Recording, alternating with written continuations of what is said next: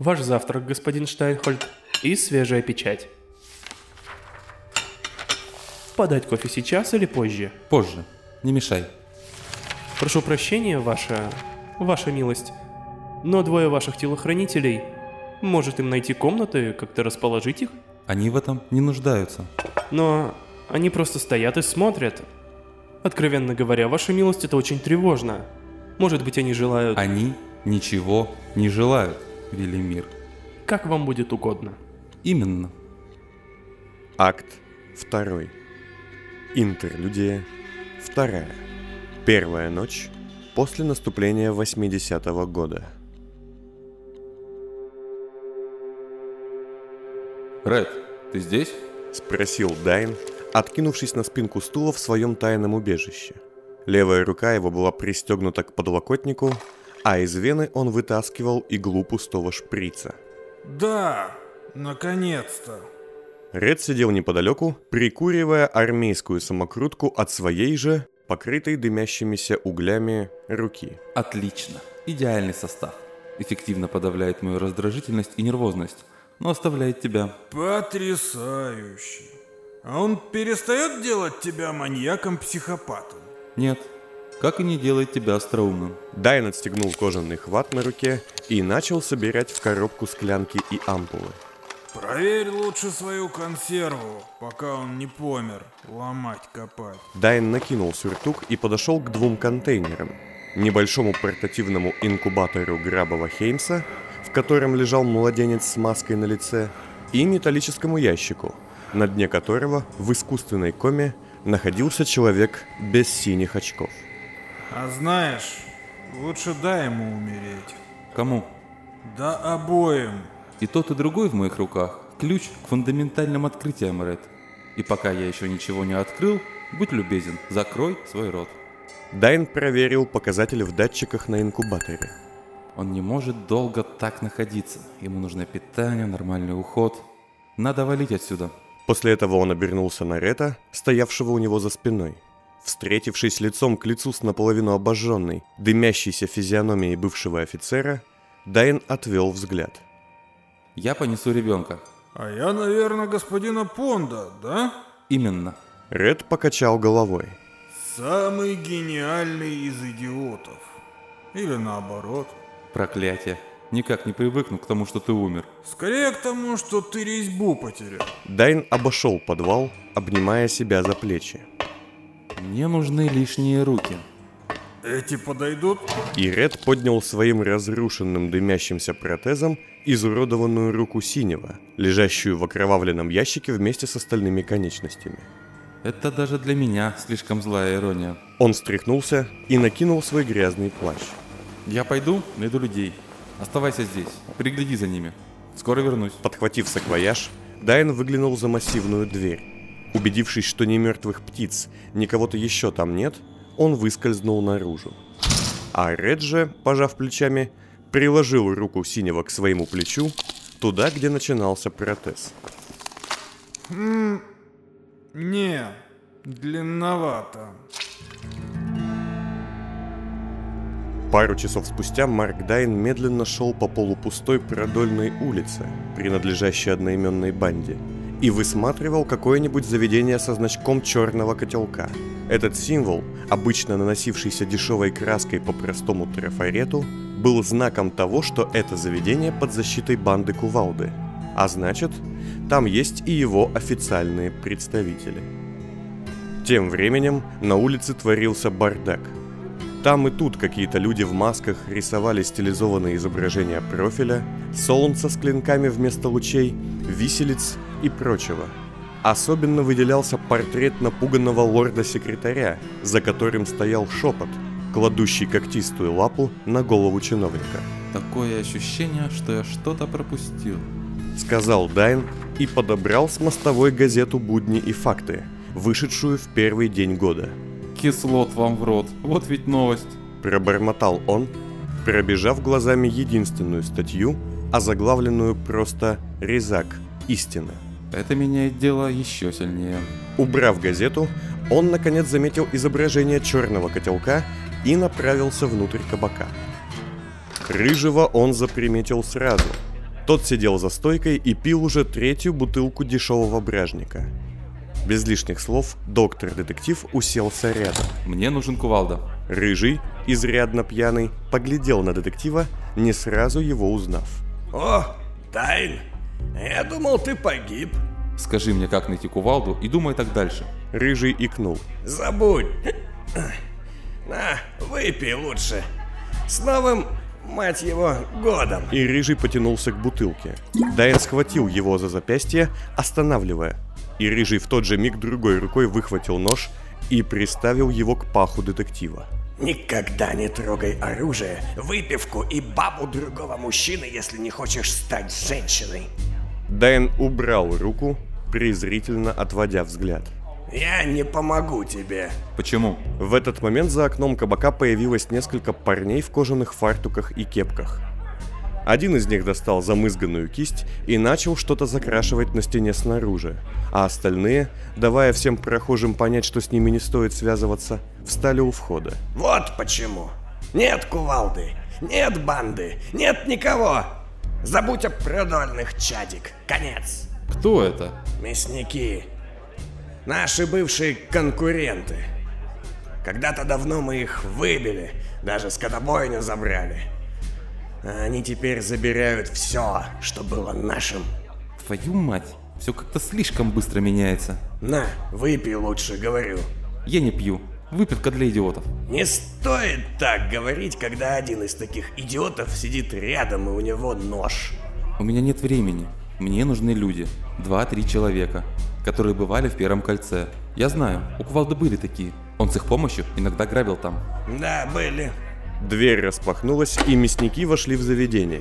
«Личинка, у тебя теперь новые покровители!» — закричал один из них, тот самый, что закрашивал знак продольных, обращаясь к хозяину. «Как, в общем-то, и у всей улицы. Так что давай, наливай полное, у нас к тебе беседа». Рыжий встал, пошатываясь, но Дайн положил ему руку на плечо. «Их 5, ты один». Рыжий вздохнул с грустным видом.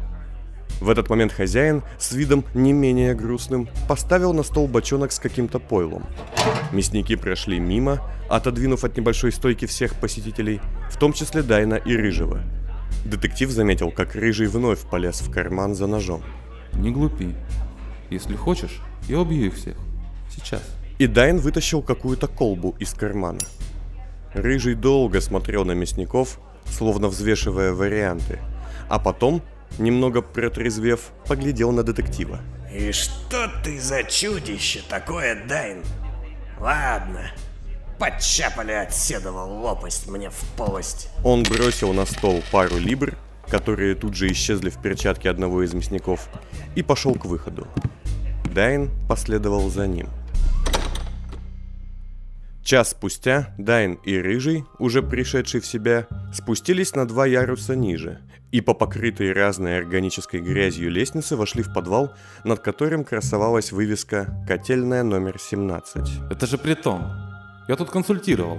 «Ага, тут они и есть. Бросать-кромсать». После легкого обыска их пустили в прокуренное, слабо освещенное зеленоватым антарным светом помещение бывшей котельной, превращенной в иное заведение. Тут и там за грязными занавесками суетились плохо одетые девушки и располагались клиенты абсолютно разного типа. «Вон они, в конце коридора». Рыжий указал на 2 одинаковых столичников, которые по пояс голые валялись на диване и передавали друг другу стеклянную трубку с булькающей в ней зеленоватой жижей. «Они что, братья?» «Нет, но всеми силами пытаются делать вид. Томас и Ваник Глоссбейны. Реальных их фамилий не знаю». «И что в них такого особенного?» «Бывшие спецы из Первого кольца. Исполнители, парашу им в кашу, дивизия по химконтролю. Короче, борьба с наркотиками».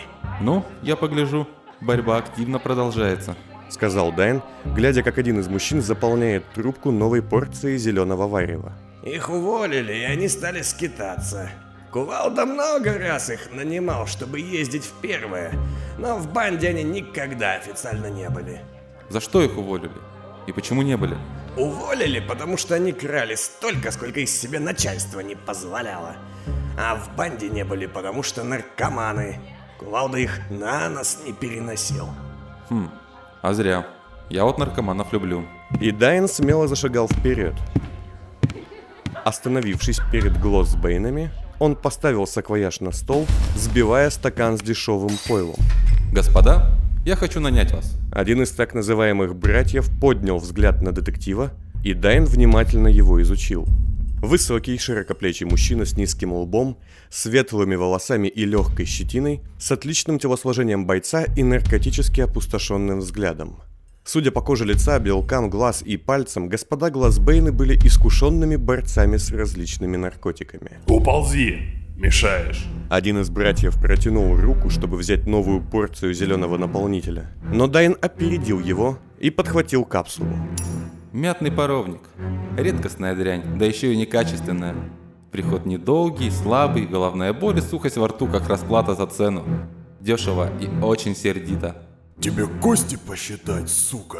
«В моем организме 212 костей, из них около 30 искусственные. Так, кто из вас Томас, а кто Ваник?» В следующий миг Дайн упал на пол от жесткого удара в грудь. «Я Томас», — сказал ударивший, и под смех второго встал. Дайн тоже поднялся, не меняясь в лице. «Ладно, давайте так. Мне нужны люди для охраны, с криминальным прошлым и знающие первое кольцо. Вы идеально подходите, и я хочу нанять вас, несмотря на ожидаемую реакцию человека под паровником». С этими словами Дайн разбил капсулу с наркотиком. Ваник тоже медленно поднялся. «Заплати, или я тебя убью». «У меня пока нет денег, но есть кое-что получше». И Дайн поставил на стол кофр с медицинскими шприцами и одну колбу с прозрачной жидкостью. «Сейчас вы можете снова меня ударить, но если после этого вы передумаете...» Дайн указал на колбу и подвинул ее к братьям. «И войдете в кафе напротив, где я буду вас ждать, то мы заключим договор. А ради справедливости я в тот же миг отвечу вам таким же ударом, по одному на брата. Идет?» Оба Глоссбейна подошли к Дайну. «Еще раз откроешь свой рот, и я его сломаю». «Тогда я жду в кафе».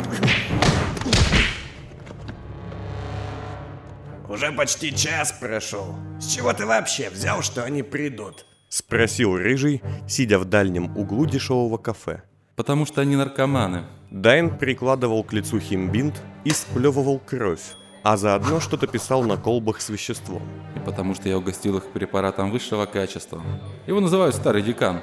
Фирменная ширва последних курсов Гафихта. Мгновенное привыкание. Никакой грязи. К тому же я его слегка усовершенствовал. Правда, через полгода сердце просто откажет. Но мне не так долго они нужны». «Они избили тебя, Дайн, как шавку. Челюсть вон и глаз». «Не привыкать. Боль ничего не значит. К тому же глаз я сам себе изувечил. Случайно, в порядке эксперимента». Дверь открылась, и Глоссбейны вошли в кафе. Лица у них были довольные и наглые. Дайн, словно этого и ожидав, поманил их и встал, когда они подошли. «Довольны, господа?» «Что это за дрянь?» «Мой фирменный рецепт. Готов платить им и деньгами по двойной таксе, когда они у меня появятся». Так называемые братья переглянулись. «А чё нужно?»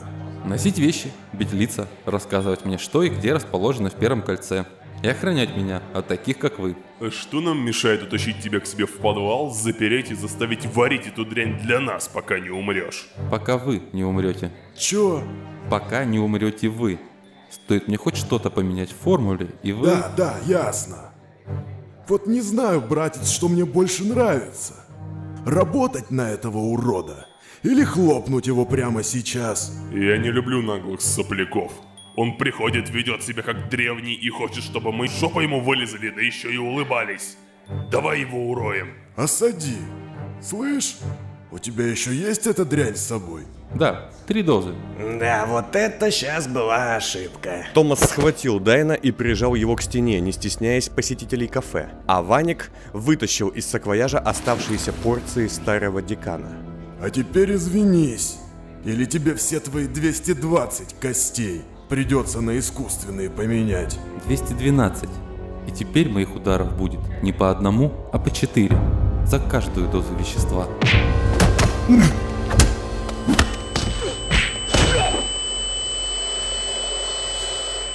«Тупой дебил».